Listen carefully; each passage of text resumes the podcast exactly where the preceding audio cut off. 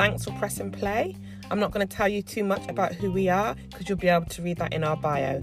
But we are Mighty Men Mentoring. What I am going to do is sum up the five tips for you. So, we would like you to be honest. Healthy relationship starts with honesty. Healthy relationship starts with expressing emotions.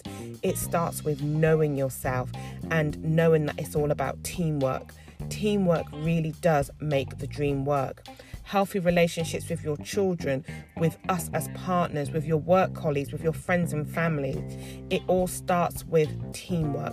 You have to know yourself. We want you to be honest, man. We want your presence. We believe in you. We value you. We are Mighty Men Mentoring. So, the challenge for the week is give us your presence, not your presents. What does that mean? What that looks like is when you are communicating with someone, be that a work colleague, be that a family, be that a friend, be that your children, be that us as your partner, switch off from every other distraction. Put your phone down.